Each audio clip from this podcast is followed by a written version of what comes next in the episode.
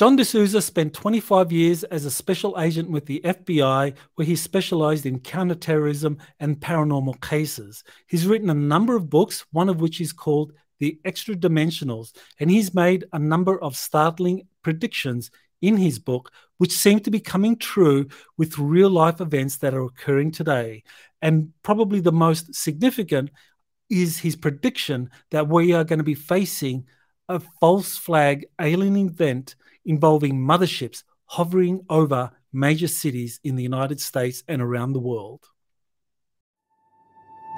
You're listening to Exopolitics Today with Dr. Michael Salla, your source for the uncensored truth regarding the human, extraterrestrial, global, and political agenda. Click the like button and subscribe to this channel. And now, here's Dr. Michael Salla. Welcome, John, to Exopolitics Today. Great, Michael. Thank you so much for having me here. I am so excited to be on your show. Uh, again, uh, I have been on Exopolitics before, but this is very special time to actually be on here with you and your particular audience who are just brilliant and they're a little more scientifically minded than the general audiences that I've come across. So that's really exciting for me too. So thank you so much for having me. Well, you're welcome, John. It's uh, great to have you back. And I know you've been doing quite a lot of research on uh, a lot of these anomalous uh, phenomena for you know during your FBI career and in the writing of your books. And I guess you know one one question just for my audience, you know, how much of the actual case material that you've encountered goes into the books and into the kind of predictions in your books? You know, it's funny. That's a that's an ex that's an excellent question. A lot of the stuff I have come across in cases actually uh, gets into the books uh, even if it's not um, explicitly named, because there's a lot of ways to reveal information that doesn't violate any sort of uh, uh, confidentiality requirements or any sort of uh, NDA agreements that they make us sign sometimes uh, from the intelligence community. And um, you can always um, talk about things if you don't use specifics and if you don't uh, if you don't uh, get into the uh, details and identifiers of the situation. Uh, so the answer is, I would say, I would say about like 80% of everything that I do um, actually goes into my books and my presentations as well. Uh, because unfortunately, uh, we live in a time when the bad guys have revealed so much about what's going on because they want people to know that they can do these things uh, without anyone being able to stop them and without anyone being able to do anything about it. Uh, and so they reveal these things all the time, all the time. And it's very, uh, it's supposed to be very uh, daunting for us to uh, see when they do these. So that's why a lot of the stuff is really is really revealed uh, openly. And um, people just people for the most part they just don't care because it's in these areas especially areas of the paranormal areas of the uh, exopolitics as well and uh, they don't they don't really see uh, the, the subject matters of exopolitics as being threatening to them personally that's why this, this stuff is revealed all the time so I, I, know you were at the um, at the FBI uh, sometime in the 1980s, up until I think the start of the Obama administration, and and you left because you felt that um, the wrong people were now in charge of the FBI, and I guess you wanted you you wanted to leave at a time when. Uh, you you were proud of uh, your service and, and before the things got bad and I think you, yeah. you were very wise to have uh, done that because uh, certainly the FBI today is not regarded well by many in the patriot community because it's been weaponized by exactly. all of these uh, deep state actors and exactly. know, Obama and more recently uh, Biden. Exactly, and um, right now the uh, and I tell this uh, because I always have contact with people in the intelligence community and particularly the FBI and many other segments as well, and uh, I tell them I tell them now all the time um, the the FBI is going to be dispersed. It's going to be dispersed. Uh, it's going to be uh, erased. And they uh, sometimes people in the FBI they laugh at me when I say that because, and the reason is why it's because they don't know history. They do not know history. We actually, um, the FBI has been uh, in charge of federal law enforcement since 1908. Since 1908. And what most people don't know is that before 1908, from 1860 to about to about 1905, uh, there was an organization that was in charge of federal law enforcement. It wasn't the U.S. Marshals. It was actually the Pinkerton Detective Agency. They were a private contractor group that was solicited and contracted by the Department of Justice at the time and to uh, be basically in charge of uh, federal law enforcement. And that started in 1860 with uh, President Lincoln. Uh, and uh, they were, they had thousands and thousands of members, the Pinkerton Detective Agency. And they actually went to, uh, as a private contractor, to be in charge of federal law enforcement across the country and then also to other countries as well. They were a global group and they were a phenomenal, phenomenal group. Uh, there was there's many writings about them uh, saying how how impressive they were. They all had these wonderful plaid suits uh, with these smart bowlers, and their and their suits were filled with bulges from the latest weapons of the time, which were very advanced weapons.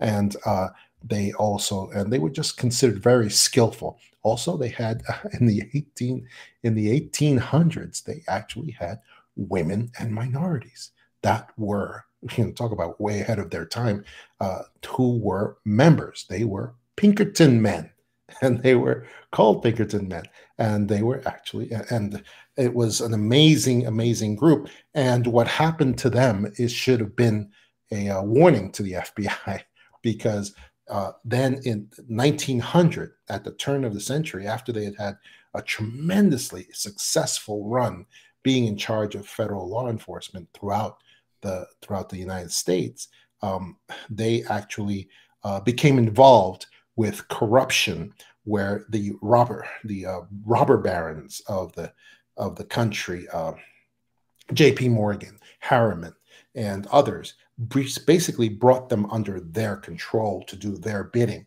And even though they were supposed to be private contractors working for the federal, the United States federal government. And what ultimately happened was they became involved in um, the greatest threat uh, the country saw at that time, which was socialism and unionism and unions uh, forming. And uh, so they became involved in some major, major at the time, the greatest violent acts uh, at the time, uh, which were strike breaking, strike breaking, union workers, uh, it, both and in New York City and in Pennsylvania, they became involved in some major, major riots where they killed, they actually killed many uh, workers, many union workers uh, in those in those cities because this was the greatest threat to the industrialists at the time, and uh, it became a huge, huge scandal. And many uh, Pinkerton men were also killed in those in those actions. And as a result of that, uh, the Congress, the United States Congress, uh, just decided, you know what, the Pinkertons are too corrupt. Uh, they are too involved with um, with corruption. And these are these are many many killings that they've been involved in. And uh, they passed the anti-pinkerton act which basically removed them from federal law enforcement at the time. And then and that was around 1905 1905 and then shortly after that uh, a young uh, clerk uh, named j edgar hoover uh, in the uh, department of justice or what was the department of justice at that time he basically saw all he never invented anything he basically saw everything the Pinkertons did that made them great. And he basically copied it for this new organization in 1908 that he proposed called the FBI. And he basically did everything that they did. And he copied it and created the FBI at that time. And that's how the FBI took over federal law enforcement in 1908. And it's happened and it's going, it's happening again right now. that's why the FBI is going to be erased at this point as well, just like the Pinkertons were from federal law enforcement at that time. Well, you know, I was really interested uh, in uh, uh, Robert or Bobby Kennedy Jr. Uh, declaring his candidacy, and and mm. during his uh, speech, he actually referred uh, to the CIA. He, he, talked about how his uncle, President Kennedy, was so angry at the FBI and the military when they railroaded him into giving the okay for the Bay of Pigs um, mm. invasion that that just went awry um, and just got his administration off to such a poor start that he, that he said, you know, that he wants to smash the CIA into a thousand pieces. yeah. So it seems that the FBI and the CIA have, uh, you know, this kind of track record of of you know arousing the enmity of, of presidents or the American people for for being weaponized or lying or or just corruption. Yeah, who has done who has done more against the American people than the CIA? They should have been abolished long ago. And they're just, it's just ridiculous that they still exist at this. And not only exist, but are given the support of the United States government. It's, it's, it's, it's pretty much insane at this point. Anybody who wants to look up Operation Northwoods, Operation Northwoods, that tells you everything uh, that you want to know about the CIA, how they were willing to, to kill, willing, ready, and able to kill American citizens, American college students, and that they would propose this, this plan to kill numerous American college students in airplanes and then blame it on the Cubans because they were supposed to get get the Cubans at that time. And uh, and just this massive plan to kill so many American citizens that uh, it was that incident that uh, influenced JFK towards his uh, his a thousand pieces uh, speech, where he just fired everybody involved with Operation Northwoods, and then he said, "I'm going to break the CIA into a thousand pieces." And for those who are, and as a as a little aside, I am actually in a, a movie called A Thousand Pieces, where we discuss all of this and we discussed the line of corruption that has gone from that moment during Operation Northwoods right up until the present time, where uh, we see it all being fulfilled right now. The maximum corruption that is possible by these three letter agencies uh, CIA, FBI, and many, many others that is that are really working against the American people. And now it's time for these uh, these agencies to be completely dispersed, erased, and uh, broken into a thousand pieces as well. Yes, I think uh, justice definitely is due, or, or karma is uh, is running up, is going to play its role with uh, these agencies, and so I want to take this um, interview now into the area of exopolitics, and I know well, in the 1990s, there was a French Canadian by the name of Serge Monast who wrote a book called Project Bluebeam, and it's and he talked about its different steps. And uh, at that time, of course, you were serving in the in the FBI. Now, uh, Serge Monast, after he wrote that book, I think it came out in 1995. Uh, he wrote that book, and I uh, believe it was a year later, so 1996 he was only in his 40s. Uh, he dies from a heart attack. So uh, uh the obvious question uh, yeah, that right. I think a lot of people have is, well, was this an was this a natural thing or was it um, instituted by the agency? And we know that the CIA does have these heart attack inducing weapons. I mean that that was admitted. Yeah. In the church uh, committee hearings in uh, in 1976 or 77, so was Serge Monast taken out, and was and what was it about Project Bluebeam that was so kind of explosive that uh, one of the agencies, likely the CIA, would want to take out this French Canadian investigative journalist? Yeah, whenever you have bad actors involved in their in their interests in something that is going on, like uh, the uh, book that was written by Serge Monast, then you always you should always assume that they had something to do with it until it's proven otherwise. because their interest in this is just too heavy. It's too heavy and thick to uh, ignore. And uh, yeah, they, although it looks like since that time, it looks like there's a lot of government documents that have actually admitted the uh, work on Project Bluebeam. I mean, I've heard about many uh, documents uh, from the government that actually talk about it and reveal a lot about Project Bluebeam. I uh, read a thick folder the other day about Project Bluebeam and how important it was for uh, the government governments to be able to use this as a method of population control, I guess. And uh, it's it's really astonishing stuff. Um, and it's one of the reasons why uh, people believe that uh, that everything is just either it's holograms or it's real. And uh, one of the things that is that people don't uh, understand is that Project Bluebeam is going to be used uh, not as a not as a replacement for real actions. It's going to be used the way that Hollywood uses uh, CGI, and it's possible there's going to be involvement from Hollywood in this um, in this uh, as well, um, where they're going to be using holograms in order to do what Hollywood calls sweetening of of uh, these false flags. And so, in other words, uh, they can actually have when we have, um, for instance, fake alien invasion where we will have the uh, cabal send all of these tic tacs uh, against a uh, city, against a, one of our major cities, to actually destroy it and to make it um, basically uh, to wreak havoc upon one of our cities.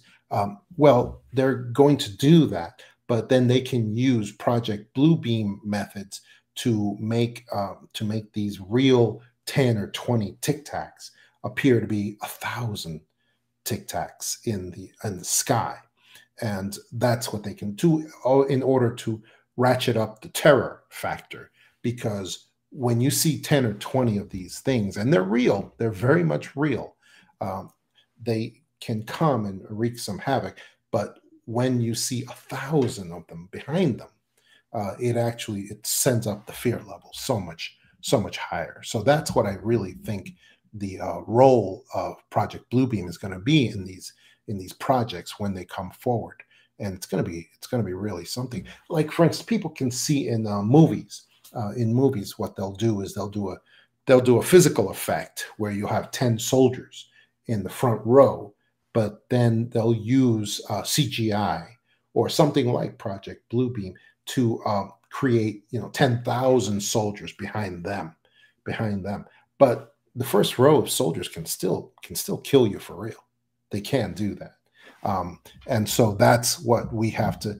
That's why people, you know, when they hear Project Bluebeam, they tend to think, you know, oh, then that means it's just going to be a bunch of, of pretty uh, holograms, uh, and it won't be able to affect us. And that's not true at all. That's not how they're going to be using it.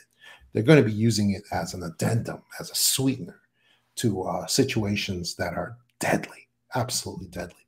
So that's one of the things I want people to uh, to realize and to know, because sometimes um, sometimes people uh, relate about this uh, about fake alien invasion, and they uh, and they screw it all up. I mean, they uh, screw it all up by telling people that. Uh, when it happens, when false flag, when false alien invasion, fake alien invasion happens, it's just going to be a bunch of holograms. It'll be, you know, so you don't really have that much to fear.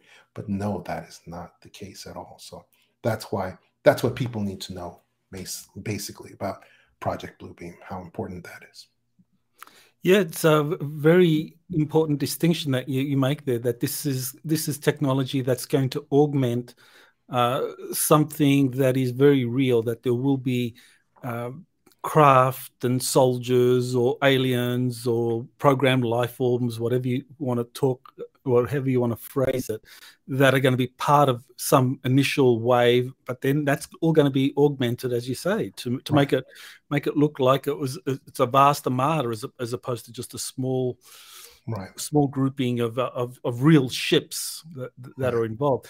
Now, I, one of the things that um, I think distinguished Serge Monast's work on Project Bluebeam and the kind of material you get coming from Carol Rosin and from uh, Steven Greer, you know, Greer and Rosin, they always talk about the, you know, the, the contrived or the fake alien invasion, saying, oh, you know, they, they're going to kind of try and pull that off and and and trick us that way.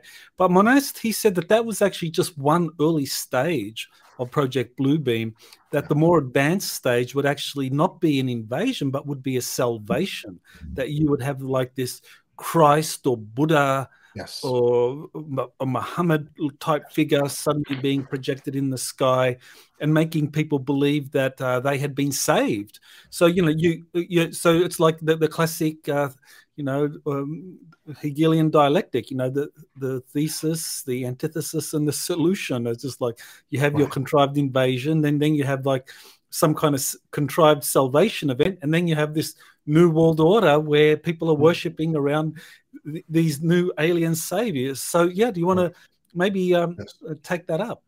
Yes, and I was just about to mention that. That's the that's actually the more I mean, I don't want to say more important, but yeah, the more significant part of Project Bluebeam is that um, all the government papers I have seen, all the documents I've seen, have always started with this religious project that's going to be coming out of Project Bluebeam, which is they're going to have they're going to have Christ and Buddha. They're going to be making uh, Christ and Buddha and all the others uh, appear in the sky and start talking to people and start talking to people because they also have voice to skull technology, as we all know, and they will be able to recreate uh, the voices actually speaking to basically every human being on earth if they want to.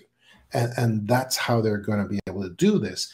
And however, what I can see is that it's not, again, like the other aspect that we talked about, it's not going to be a standalone project. It's not going to be uh, just Christ saying it's going to be in connection to something else. It's going to be a sweetener. In other words, it'll be Christ or Buddha or whatever other religious figure actually telling you to do something in conjunction with what? With the alien overlords. You know, hey, you should listen to the alien overlords. You should do what they say. You should, uh, because they're working with me. That that sort of thing is what's going to be said it's it's not just it's not just going to be it's not just going to be hey uh, here is uh, Christ in the sky and um, you know and I'm telling you you know you have to believe in me and just do what uh, what I would want you to do. It's it's not going to be like that. It's going to be in conjunction with something else that the cabal wants accomplished, so that uh, so that the appearance of Christ, the appearance of Buddha, will be a sweetener that actually leads people to something else, to to listen to the alien overlords, to do what the cabal leaders want them to do. Uh, that's what it's going to be connected with, and that's why that whole the whole religious project has to be a sweetener for something else as well. Otherwise, it doesn't it doesn't accomplish the goals of the cabal uh, type figures that want that want this stuff done. Now, I know you've written about this in uh, or one or several of your books. Um, uh, maybe you can tell us. Uh, maybe, maybe you can tell us when you first uh, started to write about uh, the the fake alien invasion. Yeah, well, I mean, the the primary um, the primary reason dimensionals has become has become again has become incredibly popular has gone to number one on all the lists all the amazon lists again after after so many years and why i am being pursued by mainstream media to do things with them uh, uh, all the time is mm. because of is because of this it's because the the major prophecy that is coming true right now we see it coming true is that the world at large wants us to believe that alien visitors are physical, that they're physical just like us. UFOs are physical just like us, and that they can appear. They can appear on tele. Uh, they can appear here and just on the White House lawn and they can just stay there. Roswell, that Roswell was absolutely true that we just had some sort of uh, alien vehicle that just crashed, that just crashed uh, by the road and just you know stayed there, dumped by the side of the road like a, like a human vehicle would. Uh, and, and, that's one of the main things that um, that I disprove in the alien in the extra dimensionals. Um, alien visitors are not physical. They are not physical. They are not like us. Their craft are not physical like us either. I mean, the main thing I prove in uh, extra dimensionals, um, I started in the FBI, and the first thing they did was hand me a document, a document that was from an FBI agent, and it was what we call the smoking gun. It was just a document from an FBI agent. It's available to everybody. This document is available to everyone on the uh, database of declassified FBI documents because it's so old. It's from 1947.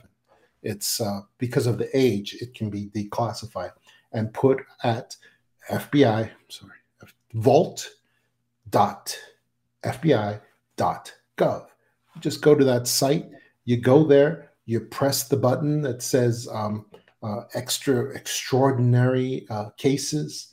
Uh, it says something very similar to that. And then you press that button, it opens up UFO cases, uh, uh, animal mutilation cases, extrasensory perception cases.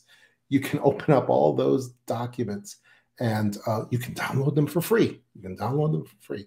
And including, including you can go to UFO Group One, UFO Documents Group One.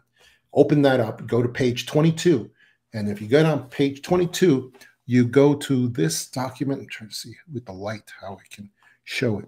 It's a one page document. Uh, it is displayed in my book, The Extra Dimensionals. And it is just a one page document. It's a report from an FBI agent who happens to be also a scientist at the time. And he was he wrote a one he wrote a little one page report to all scientists of the time in 1947 uh, the same time that the roswell operation was pushed forward.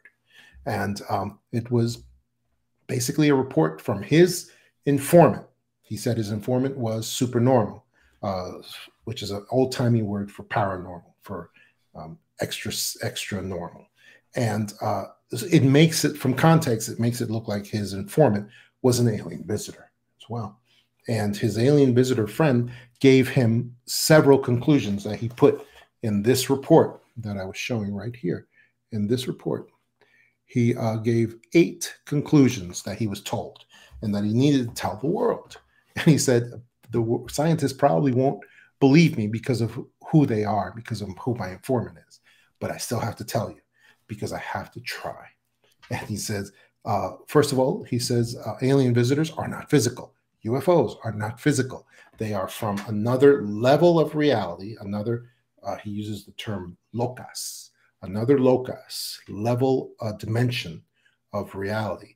And they can actually come to our level of physicality and appear physical for short periods of time. He says uh, UFOs uh, do not have anyone inside of them. He says they are they are actually a sort of independent uh, life that actually exists and comes with alien visitors to carry out tasks for them, and that they are not made of metal. They real UFOs are actually made of some kind of plasma type shifting material that can actually convert from whatever, from metallic appearing to light, to light um, plasmas. And he says that's that's what they are. And he says that this stuff about Roswell, about a ship crashing at Roswell, and uh, that was done for other purposes. It was not it was not a real thing that happened. So this ever since then, I have been uh, accumulating evidence uh, for people that real UFOs, not not UAPs. UAPs are completely man-made. They are man-made. Um, but real UFOs, uh, they are not physical. They uh, they can appear to be physical for short periods of time, um, but they cannot remain physical. Let's put it that way. So if they if they were if it were possible to crash them, it's not. You can't shoot them down either. You can't. Uh, and when you have governments telling you, uh, telling you, as has happened in the United States, happened in Russia, I believe happened in China also. Um, you have these governments telling, "Oh, we just shot down a UFO." Uh, no, they did not. No, they did effing not do that because they weren't real UFOs. They may have been UAPs, um, which that's a whole nother story. And it's not a pretty story either. Um, so that's how that goes, Michael. And that's how that looks.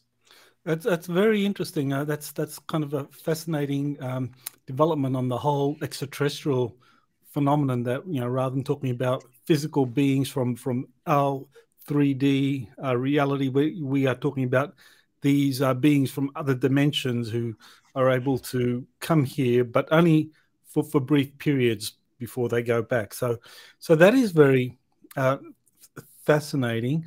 Now, I, I guess you know, the, the, question some people might have is, well, does it have to be an either or? Can can you have, um, you know, a, a lot of uh, these extraterrestrials that come from other dimensions, but at the same time have extraterrestrials in our kind of like 3D physical space or universe who who come here, you know, because they've developed craft, physical craft that use some kind of faster than light technology to get here from say Alpha Centauri or Proxima Centauri to our to our solar system and kind of like interact with us. So so you know, do, does it have to be mutually exclusive or can you have both things happening? I believe I believe it is uh, mutually exclusive, especially because we have so many uh, people uh, pretending that they are that they are developing uh, real UFOs, um, that uh, these things are alien visitors, uh, and we have these things that are just they're just they're man-made, and then the question becomes, but if they're man-made, then this what does that does that mean they're American? They're you know they're Chinese, they're Russia. What what are no? They are they are controlled and they are created by a different level of global government that is above the United States, it's above the nations. They're the ones who are creating this sort of stuff, and um, they control it, and they are looking, and they are the ones who are looking to eventually use all of this stuff, all of these these tic tacs, these these uh, sort of um, vehicles uh, that they have created and that they have done.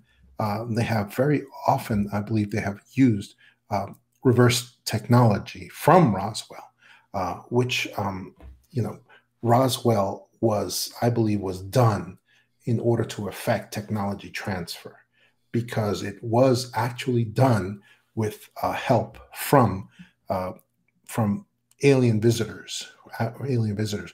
Uh, but it was also they they actually uh, used their skills to fake the Roswell craft, uh, the bodies that were found in there as well, these alien hybrids that they created, and they did all of this in order to effect technology transfer that they wanted to do.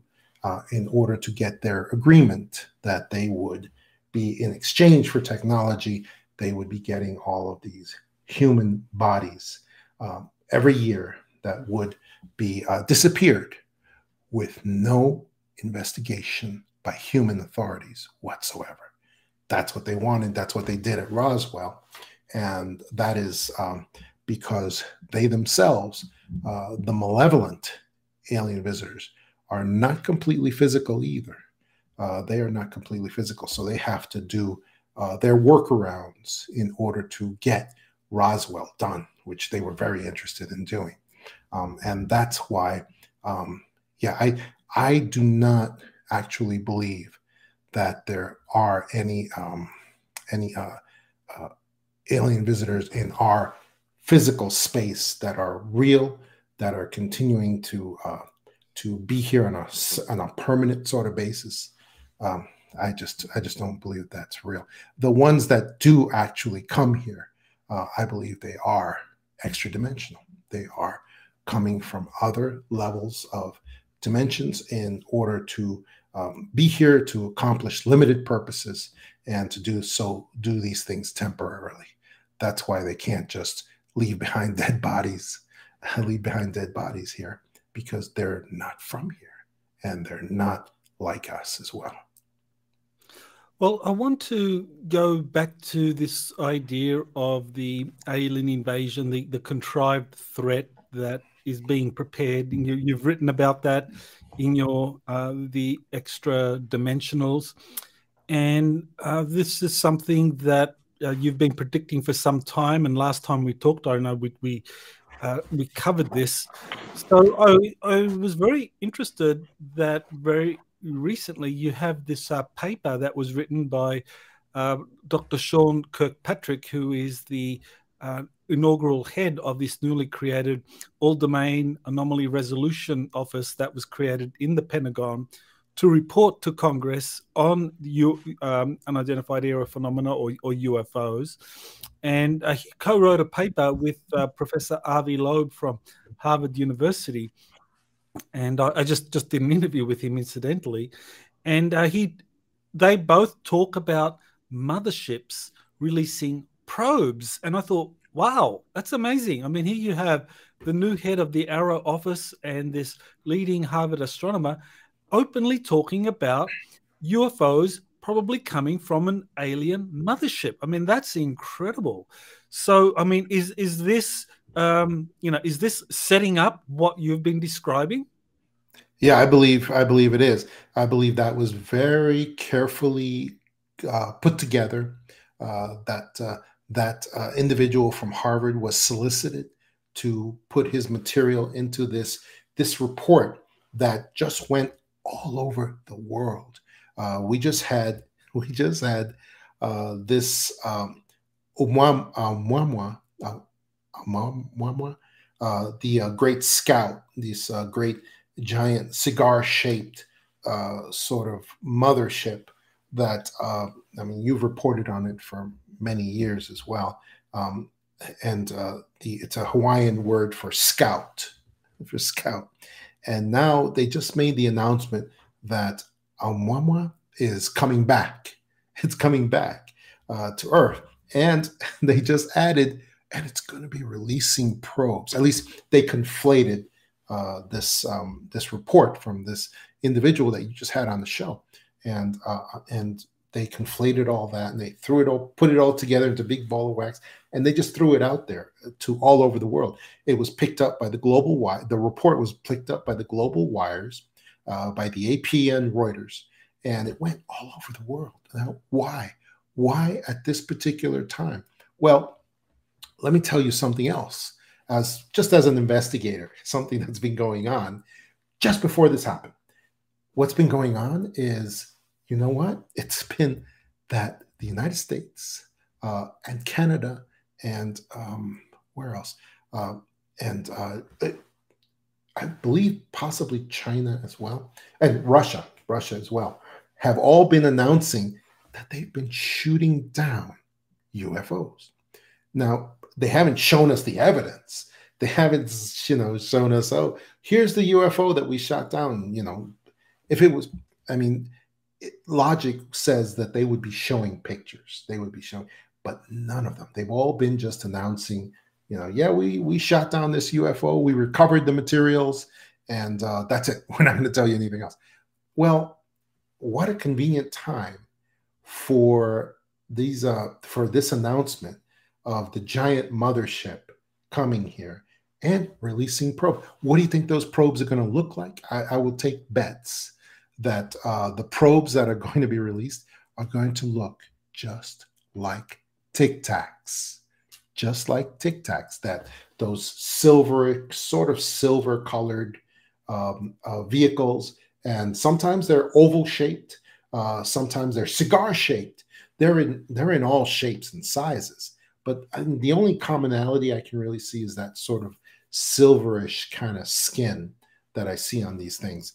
And uh, it's already been said by uh, several very knowledgeable people uh, that uh, these Tic Tacs are actually man-made. They are man-made. Uh, they are created, and we've had we've had several con- U.S. congressmen who have said the same thing, who have said it really looks like these tic tacs are uh, are man-made, uh, but they appear not to be under the control of the United States or Russia or any nation in particular, and because they're they're going all over the world. Here's something else that's been going on across our country in congressional subcommittees and uh, even Senate subcommittees as well. We've had congressmen receiving classified briefings that don't stay classified at all uh, because they they leak out information from these things.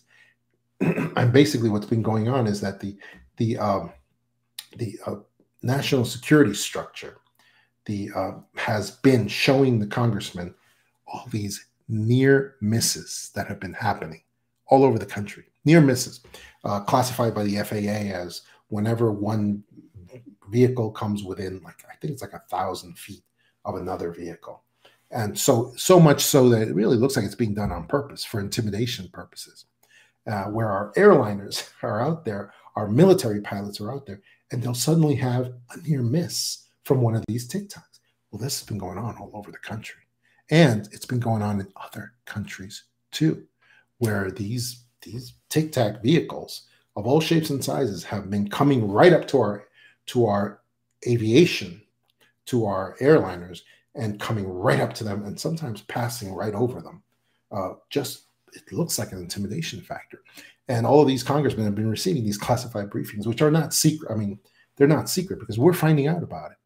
And so this has been going on for a while. At, at the same time as the United States has been and Russia has been announcing, yeah, we, we shot these things down. Well, these things are going to be coming back now, apparently. Uh, the under with the Oumuamua, Oumuamua uh, Scout uh, giant mothership uh, that is that is coming back to Earth right now. It's going to be, according to their report, it's which went all over the world. It, they're going to be releasing these probes, and what do you think is going to happen with these probes? I suspect, and I want to tell, I want to tell people, there's a very real possibility that these probes are not going to be probing. They're going to come back, and it's going to be labeled as some kind of revenge for us having shot down all of these UFOs in the very in the very recent time that that's happened. So we are going to be facing uh, these probes, these, and I I, uh, I predict it's going to be Tic Tacs, uh, the same kinds of Tic Tacs we've been seeing, and they're going to be coming back, except they're going to have a bigger destructive capacity than what we've seen in the past. They're not just going to be coming up to our airliners and uh, trying to intimidate. They're going to be they're going to be very possibly shooting them down, shooting them down somehow because they have not yet displayed their destructive capacity. And I think that's what we're facing right now. And I think that's why this announcement was made about the Oumuamua coming back and the uh, probes, probes that they're going to be releasing uh, here on Earth very shortly. Well, I know that they've been uh, discussing these uh, Tic Tac sightings and how they're a national security threat since 2017. That's when the New York Times, Politico, and other mainstream newspapers began running stories about these uh, Navy pilot sightings and radar recordings of these uh, tic tac shaped craft and also the, this kind of circular craft that, that you that you just mentioned that were observing uh, navy craft or ships or aircraft and interacting with them going over restricted military facilities so they've been covering that um, in the mainstream media since 2017. You know, and of course, it's quite ironic because before that, you know, UFOs were considered and exopolitics was considered tinfoil hat territory. No one would pay attention. Now, all of a sudden, the New York Times, Politico, and the other major newspapers start reporting on these Tic Tac sightings and, and, and that they are based on Navy pilot uh, sightings and recordings. And all of a sudden, tic, uh, UFOs are, are, the hot topic, but they of course rebranded uh, UAPs, unidentified aerial phenomena. So that's mm-hmm. so that's quite um, uh, you know quite a quite a development. So it looks like they have the deep state has been building up towards something involving these probes, these uh, drones, or these small objects.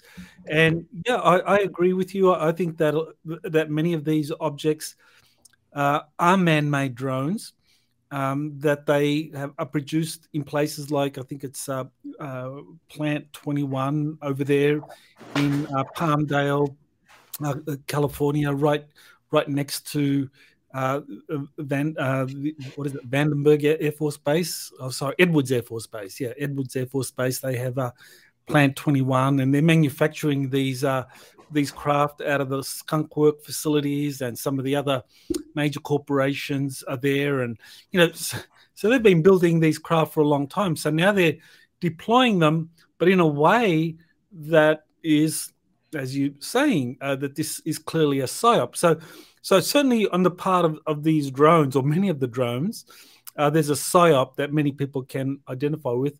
But but the but the mothership, I mean, is is that is that a, a, a real um, extraterrestrial or extra dimensional craft, or is this also something that's being produced by the deep state or some major corporations? Well, the um, Oumuamua is has also been subject to rebranding as well because we've known about the Oumuamua for many many years, and it was never it was never ca- uh, uh, explained to us as an alien mothership until now. Until now, now suddenly there's stories uh, saying that the Oumuamua, uh, the giant cigar-shaped uh, meteor, I think it was, or asteroid, it was described as in the past, uh, now suddenly they're saying, "Oh, it's very possibly a, a alien mothership that has probes in it, and that we, those will be really, you know, that thing. In this area, you have to approach it like an investigator that is in an area of complete deception, um, and you have to ask the really hard questions, really hard questions, like, why was it necessary to in 2017, as you said? To rebrand this entire area from being about UFOs to now being about UAPs. Also, by the way, called UATs, like a T with Tom, like Tom, uh, unknown aerial threats as well. What was the necessity? Why did this entire area have to be taken away from the United States Air Force, where it's always been because why? Because it's the United States Air Force, air assets, uh, things that are aerial. And the United States Air Force has always been, and even to the chagrin of the FBI, which has argued against this in the past and said, you know, why do we have the U.S. Air Force? Well, because they're air assets. That's what it's about, aerial, and that's why this the area of ufology should be with the air for the United States Air Force. It just makes sense, doesn't it? But no, not anymore. It doesn't. Because why? Because they want the uh, cabal, the uh, the uh, powers that be want to rebrand this entire area. They want so they wanted to take it away from the United States Air Force and put it with the United States Navy.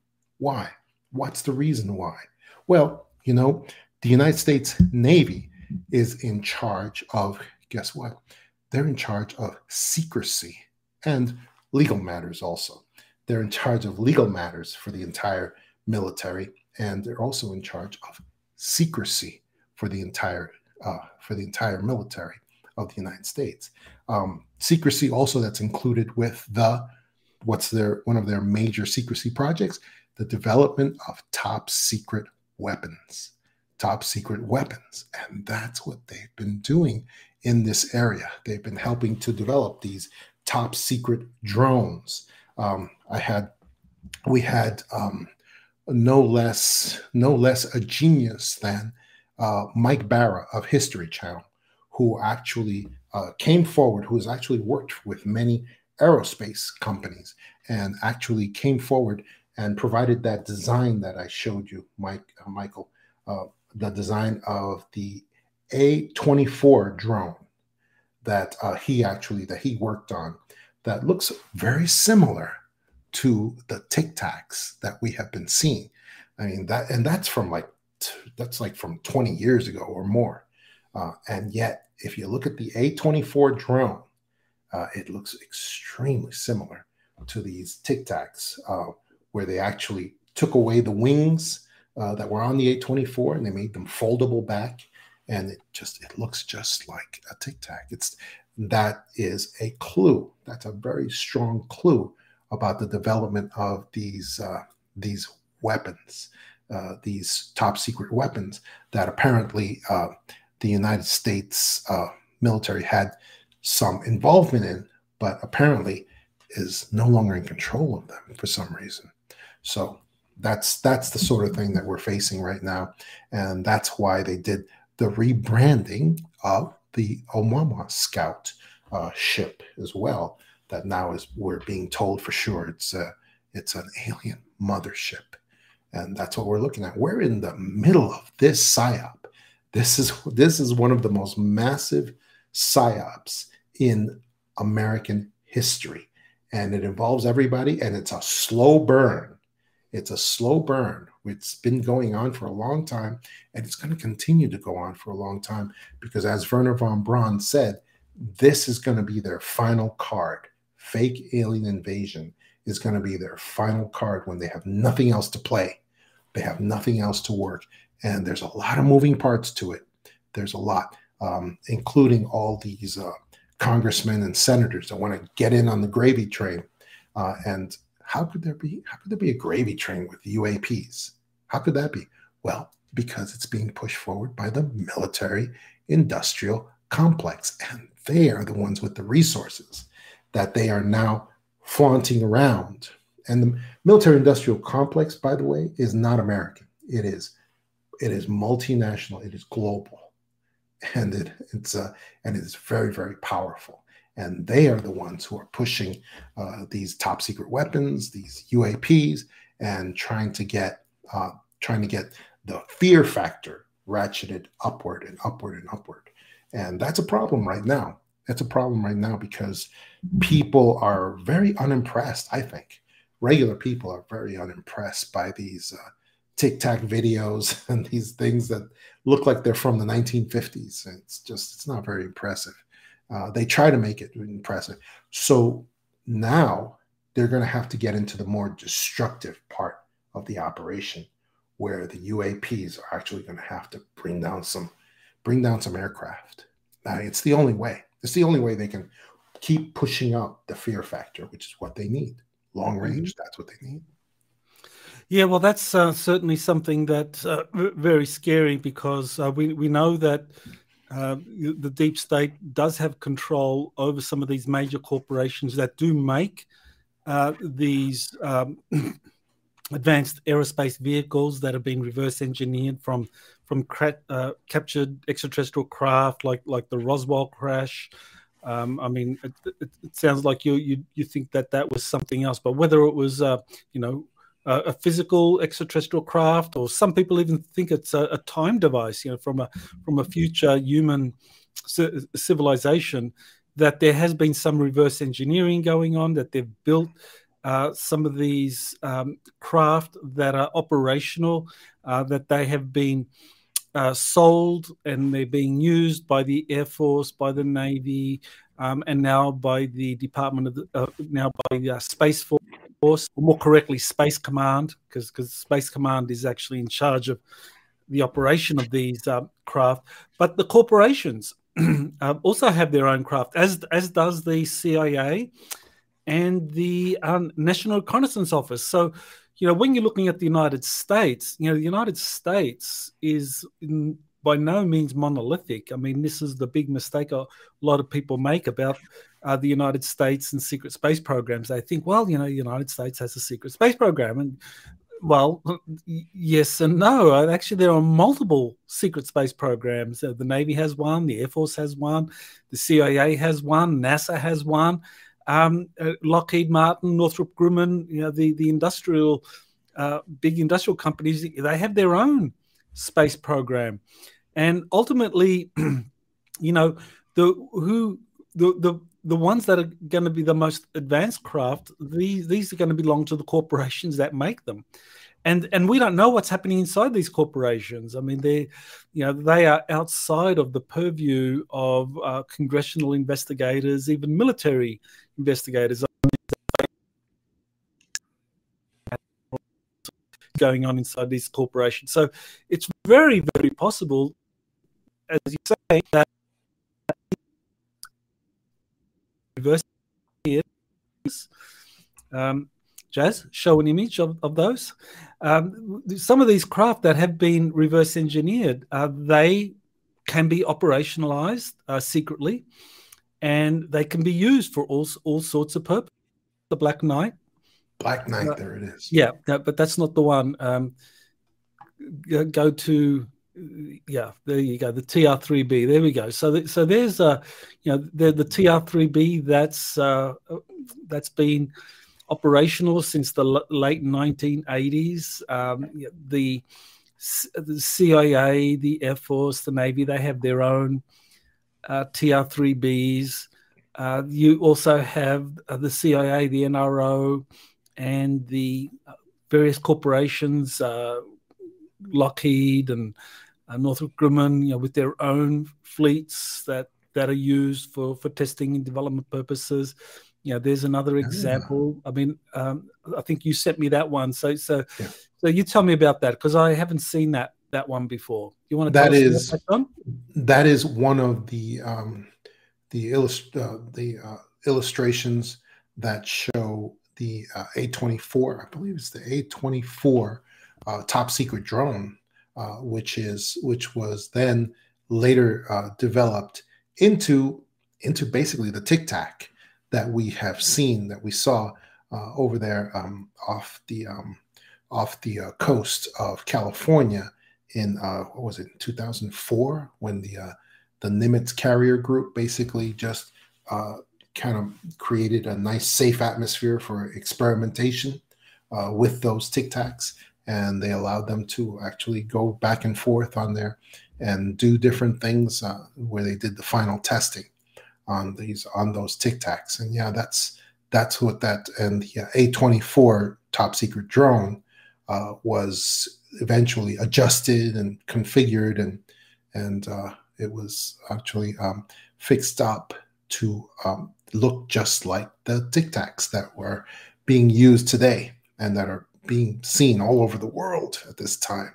And that's that's what that is. That came to me from the great Mike Bara, who has other other illustrations also of other vehicles that look even more similar to uh, to the uh, modern Tic Tacs that are being used uh, being used by this psychological operation that's going forward today. Um, I know that there have been um, people who have done some research on these very large dirigibles that have been uh, developed uh, by different companies uh, for the um, deep state or for the for the military industrial complex. And some of these dirigibles can be made to look like motherships. So, and they can and they can float for extended periods of times. Um, I think it was David Wilcock that did that, or, May, or Michael Schratt that did a, a presentation on these uh, dirigibles, showing the the patents and and how these can be suspended for weeks at a time. So that brings me to something you said in the extra, extra dimensionals, where you talk about these city-sized UFO motherships just hovering, hovering over cities, and just being there for a, a period of time. And um, so, yeah, you want to tell us about that? I mean, where did you get that information from, and what do you think's uh, in store for us with these city-sized motherships that may or may not belong to the deep state that can be uh, deployed as part of this false flag uh, invasion or salvation event. Yeah, the uh, the uh, big um, uh, power quote from my uh, book, The Extra Dimensionals, is once the black swans arrive, once we awaken to numerous mile long shadows cast by these ancient ships hanging over our major cities, soundless, motionless, maddening, it will be too late. Um, and, and, what I mean by that is it, will be too late to educate ourselves. It'll be too late to learn about these areas. It'll be too late. Um, uh, because at that point it's we're going to be at checkmate. And we see this this scenario has been incredibly uh, pre-programmed and developed by Hollywood, by Hollywood, uh, by movies and television, and uh, they that was their assignment, and they have pre-programmed this into us for so many years, and um, and it will.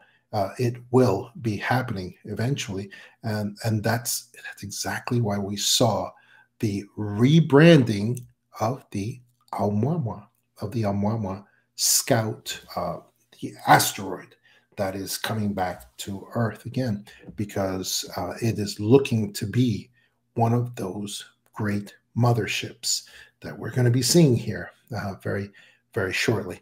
And um, that is one of the things. Also, the um, the Black Knight. What's what has always happened with the Black Knight, where the Black Knight has always been shrouded in mystery, and it's always been appearing over our over our cities and just hanging there, and no no communication, no no uh, no anything uh, from the Black Knight. Uh, it's just it's just there, and it will never give us any information. And uh, that's what they are planning to do. Uh, they are planning to have these um, motherships come and be here, and with no communication. That is maddening. That will it will be maddening for people uh, because they'll say, "Why are they? Why are they just there? Why are they just there?" And they're not saying anything. And um, I believe the reason is because uh, they're not saying anything because uh, I believe they're not in there. They're not in there. There's nobody in there. It's just being used as a way, as part of this Project Bluebeam and other things, uh, to make us uh, believe that uh, they have power over us. That's what I believe because we've had we've had many uh, benevolent alien visitors, benevolent UFOs that have that have come here and done good things. They've done good things. Mostly, they've uh, come all over the world and shut down nuclear missiles that they knew were going to be used for nefarious purposes. And they've done other similar things as well and they identify themselves through their actions through their actions but when they come here and they just hang there they just hang there and they don't do anything like the uh, like the black knight has done like the um the Oumuamua, I believe, will be doing very shortly as well. When they that's just an intimidation factor.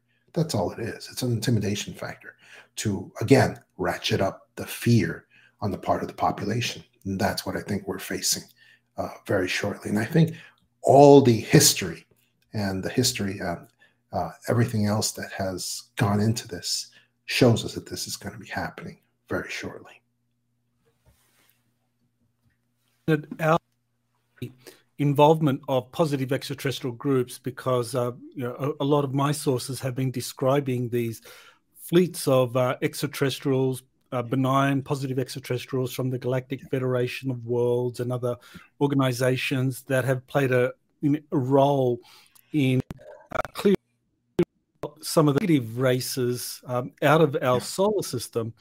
But ultimately, when it comes to Earth politics, when it comes to us kind of getting rid of the deep state, the former minions of some of these negative extraterrestrial groups, it's up to us. It's not the, the Galactic Federation can't do anything. If, if the deep state starts tricking us by using Project Bluebeam technologies, or maybe they use these uh, dirigibles that can float in the sky for weeks or months on end, in in the way that you've described, and and they're manipulating the the the uh, the pub the general public through the mainstream media you know getting all you know t- the cnn and the new york times and uh, nbc and all of the major networks to say well look at these uh, you know these uh, visitors these ships where are they from why are they there and, and they're ratcheting up the fear factor and, and lowering our kind of like collective consciousness I think the Galactics look at us and say, "Well, you know, this they're doing it to themselves. They have to wake up.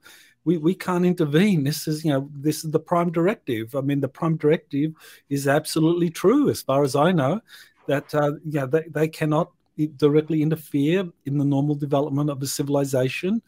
Um, if if there are another if there aren't other extraterrestrial negative extraterrestrials interfering. So yeah, so what you're describing uh, to me makes makes sense that yeah, this could be part of a last ditch desperate uh, power play by the deep state using all its resources and yeah the, the deep state by no means is defeated. I know there are people saying that the deep state's on the verge of collapse, and and you know, and, and I, I, certainly think that um, you know they're, they're, they're running out of a lot of resources. But I mean, you know, since the Biden administration has come in, you know, they've they've been like just raiding the the, the piggy bank, you know, taking out billions and billions to fund all of these deep state operations. So so right now they're you know they're flush with money, so they can they could they got a few tricks up up their sleeve that they can still play. So this you know what you've described in um, you know, to me it, it's it's very possible.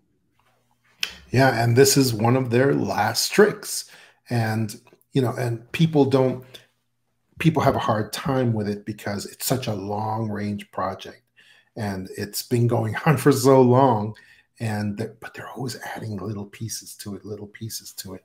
Uh, recently we had a, a, a congressman uh, from tennessee. I don't i'm not recalling his name right now but he's been going on alternative media all over the place and talking about these um, uh, it's probably best I don't say his name because he's I don't want to get called in front of congressional con- congress uh, committees subcommittees. Um, but he has been talking about how he's been going around to all these subcommittees that are being shown these films of these UAPs uh, supposedly attacking our aviation because a near miss is considered an attack. It's actually considered an attack when it's done on purpose, as it obviously is. And um, he's been uh, doing these, and these are national security briefings because supposedly these UAPs are, are terrible threat to our national security. But what he also said is that um, he said uh, this has been uh, it's been apparent that these these UAPs are man-made, that they had involvement from our great aerospace companies, uh, you know, McDonnell Douglas, uh, uh, Raytheon, and because he can see their fingerprints on these these UAPs uh, which were also possibly reverse engineered uh, from and use anti gravity and you know possibly re- and reverse engineered from uh, Roswell as well. But he said, but it's it's also terribly obvious that they may have input from the Pentagon, uh, but it appears that these things are not under the control of any particular nation not under control of the United States. They're not under control of Russia or China. And because they're they're doing attacks in again, near misses are attacks. That's one of the things people don't they don't grasp uh, very well. Uh, when a near miss is done on purpose, it is an attack on our aviation. So that's the also the viewpoint that these congressional subcommittees have been have been putting forward with this as well by doing these uh, national security reviews of these matters. And that's what's been going on. And this congressman has basically said this these things are man-made, but they're not by us and they're not by any particular nation. Well, that leaves who then? That leaves the deep state, Michael, as you just said. They are the ones who have apparently control of these things. And they're also desperate. They need, they are not getting the fear that they needed to get from people. They're just not. And what does that mean? Are they going to give up and go home? No, they're not. They're going to ratchet up the violence from these UAPs, uh, from these Tic Tacs, from these uh, anomalous vehicles, uh, and this and this is going to happen right now, as uh, as Oumuamua is coming very soon.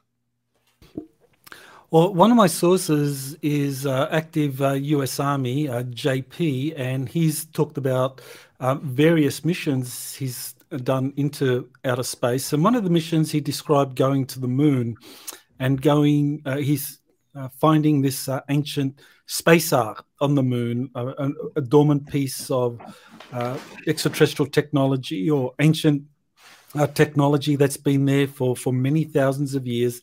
And he described it as in a state of dormancy, but recently activating uh, because of these new fleets of extraterrestrials that arrived there. But he described these massive underground bases on the moon with all of these technologies, uh, something uh, that uh, I, I, think uh, kind of fits into what you have described in your book about about these moon bases that uh, have been uh, laying dormant for eons and now uh, are going to be activated, and there's going to be some major consequences for our planet. So you want to kind of walk us through what you wrote about in the yeah. Uh, extra dimensionals about these ancient moon bases, and wh- where did you get that information? I got um, this oh the the prophecies that i put in the extra dimensionals was basically just distilled information from all the many years of investigation that have gone on in this area for so long. And, and it really wasn't it really didn't crystallize in my mind until i started listening to these uh, long after the prophecies were made in the uh, extra dimensionals when I started listening to these uh, secret space program witnesses who apparently, I mean, they have seen this prophecy come true. Uh, moon bases, which have lain dormant for eons. I mean, we know the moon bases are there. We can see them uh, through the work of uh, Jose Escamilla and many others, uh, great documentarians that have shown us this stuff. The stuff that NASA would never show us, of course, that NASA actually works against showing us all the time. And um, the prophecy was basically moon bases, which have been laying dormant for eons, will be energized, brought to life, and opening, and, and will be opening up all those underground bases on the dark side of the moon that NASA has worked so furiously for the last 50 years to cover up, coming to life and sending numerous machines, vehicles, and biological creatures to Earth as well. Uh, and this will be a, this will create a furor against these agencies that were supposed to monitor space for such things. And it's a, it's a strange thing. I've I've heard from these, um, and now this is being fulfilled right now uh, because I have heard. Oh, and a, a great great movie that illustrates this. Uh, this has been illustrated in movies for many years, but a great movie that illustrates this as well is this movie Moonfall. That's it, Moonfall. Uh, it gives a great illustration of exactly what I just talked about. But it's the uh, secret space program witnesses that actually have been giving testimony that this is happening right now. Um, one of the one of the strange things is that that I have heard from them, uh, especially recently, is that that they keep seeing and dealing with these machines that deal with them, but they never see the actual alien visitors. And, and, maybe I'm just, I mean, you know much more about this area than I do, but um, they they only see and deal with the machines.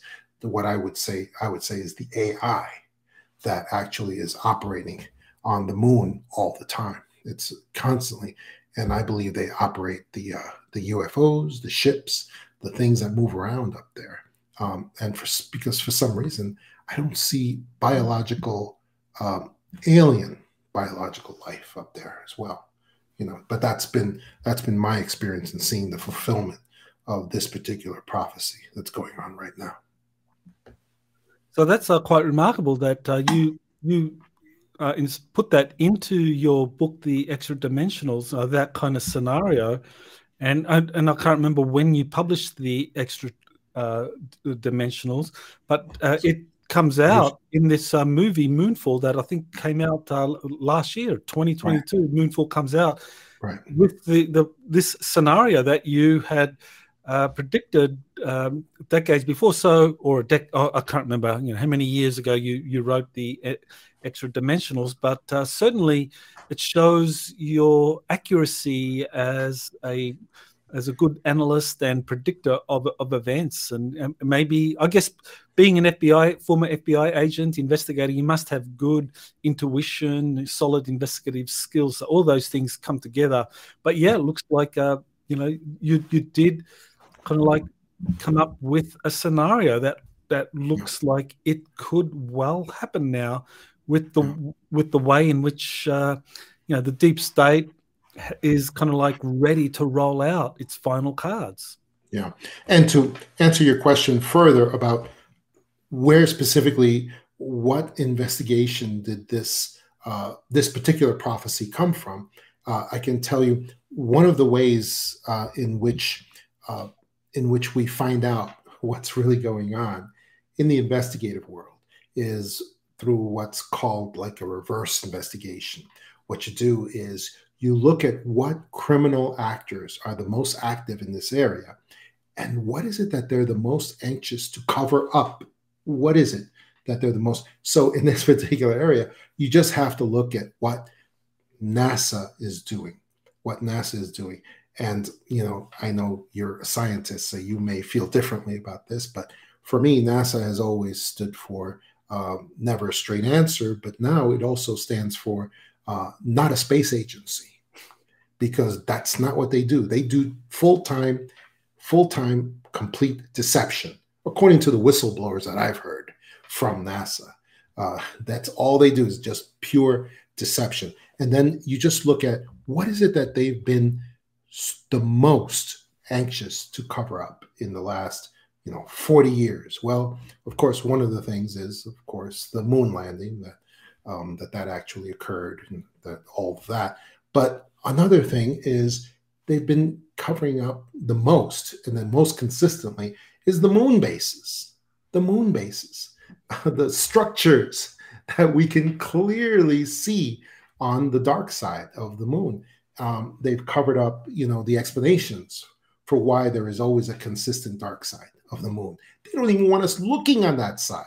Uh, and then it's like, well, why are they so why are they so furiously consistent on covering up the moon bases uh, and uh, covering up the structures uh, and all of these things? And well, the answer is it's because something's happening with these moon bases. Uh, they're going, to, and the reason is it has to be because they are going to be coming to life. They are going to be producing um, not biological life, but perhaps mechanical life of some kind, consciousness, mechan- that's AI. And um, that's so that's what you basically you do. You do uh, you just look at the uh, the actors that are in a particular area and look at what is it that they work the most consistently on covering up, and then that's where you're going to find out the real activity of what's going to be happening very soon. And that's how you come. That's how you get to that sort of thing as well. Well, the AI uh, element in all of this is is fascinating. I mean, uh, you know, when uh, you you had Serge Monast writing his book uh, Project Bluebeam back in the 1990s, uh, AI was really in its infancy, uh, but now AI has developed quite a lot, and certainly in the covert programs, I mean, we we could have. Uh, synthetic life forms with general artificial intelligence that would, would you know, comparable to to humans. So that's kind of frightening where that where that could end up. So with with these AIs um, as um, that are that are there on the moon, uh, that could be part of this kind of like uh, staged event that the deep state is is planning. I mean, uh, you know, how how far do you think that's going to go? I mean, is is the AI threat a serious one, or is this again just another threat card that's being played by the deep state to frighten us, lower our consciousness so that they can manipulate and control us more. Yeah, it's all of those things. Uh, and also, they're going to be uh, using AI as well um, when they do when they do this final last uh, great um, psychological operation of false alien invasion against uh, against uh, the entire Earth. And yeah, they're they'll be using the AI for other aspects of that as well. And uh, that's why we need to really look to the moon and look to where where it is that they're using it, how they use it, so that we can predict how it's going to be used against us eventually. And that's that's one of the things that we really need to focus on as well, and find out how this is going to be done before they uh, they do uh, what we see happening in that picture right there uh, with the AI that's uh, observing its good work that it accomplished right there.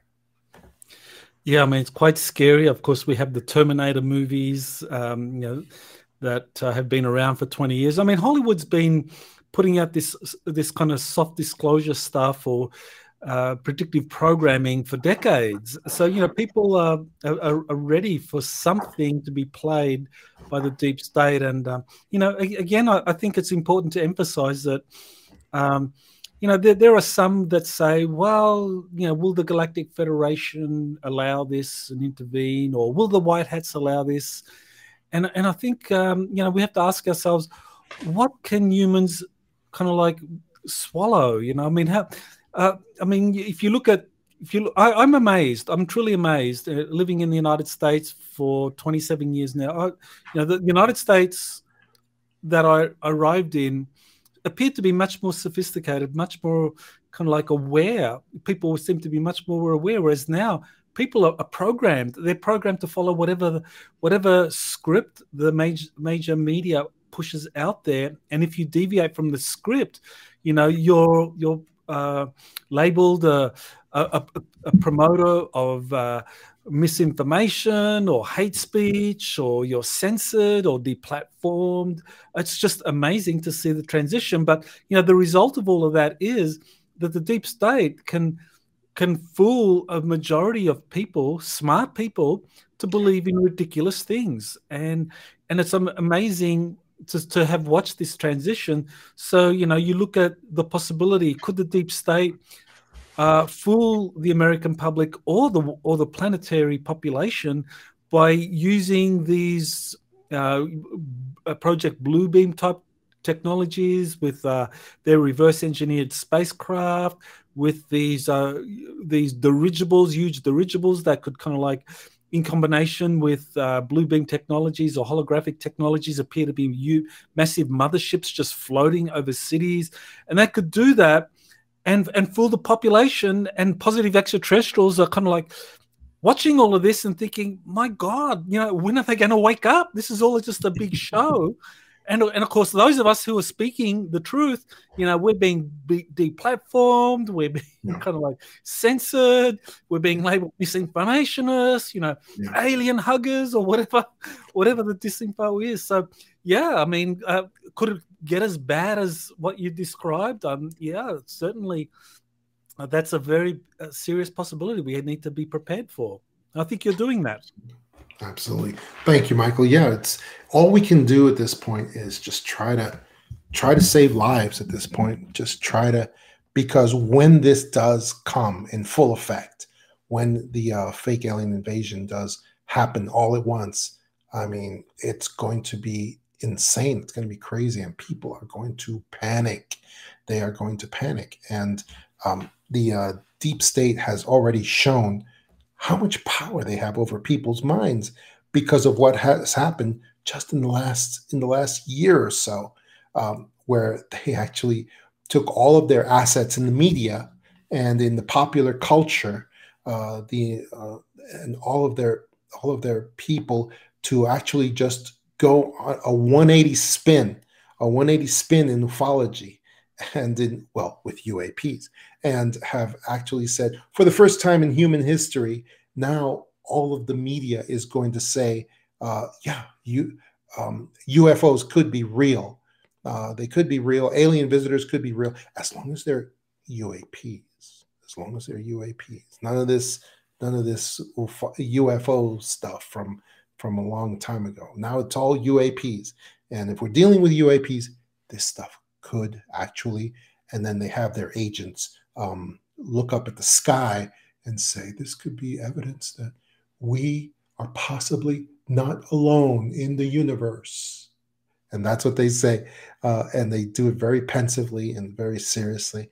And it's an old, it's an old CIA uh, mind control phrase that actually says yeah, now aliens are real because we say so. It's real, uh, but uh, but we're not saying explicitly that aliens are real. Uh, we're just kind of suggesting it to you. So yeah, that's the the fact that they have been able to do this 180 spin in all of popular culture is it should alert those of us who are investigators to say, why now? Why is this? Why do we suddenly see Fox News and Tucker Carlton uh, uh, suddenly saying to people, yeah, it looks like UFOs are real after all? Go figure. And having these uh, these agents who used to be in ufology, uh, who now are are now working with the UAP psychological operation, uh, and having them come forward and say, yeah, yeah, this stuff is real. This stuff is real, and uh, now we need to pay deference to it, uh, and st- so that we will be distracted from real ufology, from reality, uh, which is what you work on, Michael. You work on real disclosure and uh, real the real disclosure process that's happening uh, happening other places in other places behind the scenes. And uh, it's getting increasingly difficult to for i would imagine for you to work on that while this entire uap psychological operation is going on as well. It has to make it much harder. Well, one of the elements uh, that you describe in the extra dimensionals is the activation of these uh, behemoth-like uh, life forms and and then then becoming active and running rampant. I mean, if you had uh, told me that a few years ago, I would have laughed and said, "No way is that going to happen." But now I I have to kind of step back and say, "Yeah, you know, they they could do that. You know, basically unleash Godzilla." Mm-hmm. I mean, mm-hmm. there you go. I mean, mm-hmm. that Godzilla. Mm-hmm that part of the, the Japanese movie scene or or something yes. like from the Book of Revelations could be unleashed on humanity yes. As part of this psyop. So tell us about it. Yeah, and I did. Um, I did later look at that prophecy, and I actually said, and I actually said, I think I think I got this from the Book of Revelations of the Bible because um, anybody and um, I, have got to I've got to read that more carefully. Uh, but uh, yeah, it's uh, in the book of Revelations, it actually does predict that uh, there will be these giant locust creatures as large as horses that also have tails like scorpions that will be uh, coming up from the earth, will be coming out of the earth, and will be attacking humans, will be attacking humans, and will be destroying humans to such an extent that they human beings will seek death they will want to die from these attacks, uh, and they will be unable to die for some reason. Uh, it's it's crazy stuff, but I definitely see that uh, see that very similar to Godzilla coming up from the earth, uh, and I see that happening very soon as well. It's crazy stuff. Yeah, amazing. So, you know, do you think this is going to happen? I mean, when you say fairly soon, I mean, are we talking the next few months? I mean, how far away are we from all of these kinds of events that, that you've been predicting for years now actually manifesting? Because it does seem like something pretty big and dark and sinister yeah. is about to be unleashed. That we're going to go um, from this, you know, we're, we're going to move into something really dangerous very, very yeah. soon. So, uh, yeah. how long well, do you think we have? I I would counter with another quick question, which is, well, how soon will Oumuamua be here? You know, on this last go round and the probes and the Oumuamua probes that are coming. How soon? I mean, I, I don't I don't know, but I think it's going to be fairly soon, and uh, I think that could be the kickoff. That could be the kickoff when Oumuamua rec- arrives and the probes that it will be bringing with it. Uh, and um, you know, that's just one example of a timeline that I think is pretty short. It's pretty short, and it's going to be happening very, very soon. So I, I think it could be months. It could be just a matter of very short months that we're facing here right now. Well, you know, I just want to remind the the viewers that um, a year ago, if if you had uh, if you were told that uh, very soon the major media is going to start talking about motherships releasing probes, you would have thought that would have been ridiculous. But now it has. So um, uh, these other kind of like uh, predictions uh, that John has made um, are, are, very important to, to look at and prepare yourself for. So, yeah, so John, how do people prepare for this kind of uh, these kinds of um, false flag events, these kinds of sinister uh, developments. So, you know, what's the best way to prepare and deal with that? Uh, the best way to prepare is to go and listen to your presentation that is coming up, I believe, um, like tomorrow, the day after you're doing your latest seminar. Uh, I think people need to go listen to that. They need to get ready. They need to learn, be educated. They need to read the extra dimensionals. They need to read the truth about alien visitors and UFOs and educate themselves as a method of self-defense. It's just a method of self-defense because these these forces are going to be attacking us with deception on scales that have never been seen before. Deception on levels like cosmic levels, like Jesus Christ in the sky levels of deception. You know, uh, uh, half a million u- tic tacs in the sky level of deception. Uh, that's what we're going to be coming up against, and so we need to educate ourselves right now. People, um, people need to read the extra dimensionals. They need to uh, go and watch Michael Salla. Uh, he's doing he's doing AMA in his seminar. Uh, you can go and ask him anything, uh, and these are the questions you need to ask Michael Salla as well. So this is what people need to do, Michael, and they need to do it fast because time is running out. Time is running out, and it's running out fast. So, so where do people go, John, if they want to get in contact with you, find out, uh, you know, what books you've written, and if they want to get a copy of the extra dimensionals? Yeah, they just need to go to johntamaBooks.com. Uh, I have here um, my uh, my uh, company here uh, left me some info. They uh, uh, can buy any of my books uh, using FBI using code FBI twenty FBI twenty for twenty percent off on the extra dimensionals or any book uh, at johntamaBooks.com. And also, I um, I sell uh, spiritual products, holotech products. Uh, for people for their again self protection for their protection and for their assistance in this uh, day and age that we are in uh, Holotech products uh, using code SALLA50. SALLA50, uh, S A L S A L L A 50 uh, for 50% discount on all Holotech products. Very important. Uh, so people should go there, get that, and keep educating yourself. Keep educating yourself. Keep asking questions, and uh, do that here with Michael also, um, and when he's giving his seminar. Uh, in a couple of in a couple of days. I think it is. That's that's what people have to do, Michael. Very important, and got to do it now.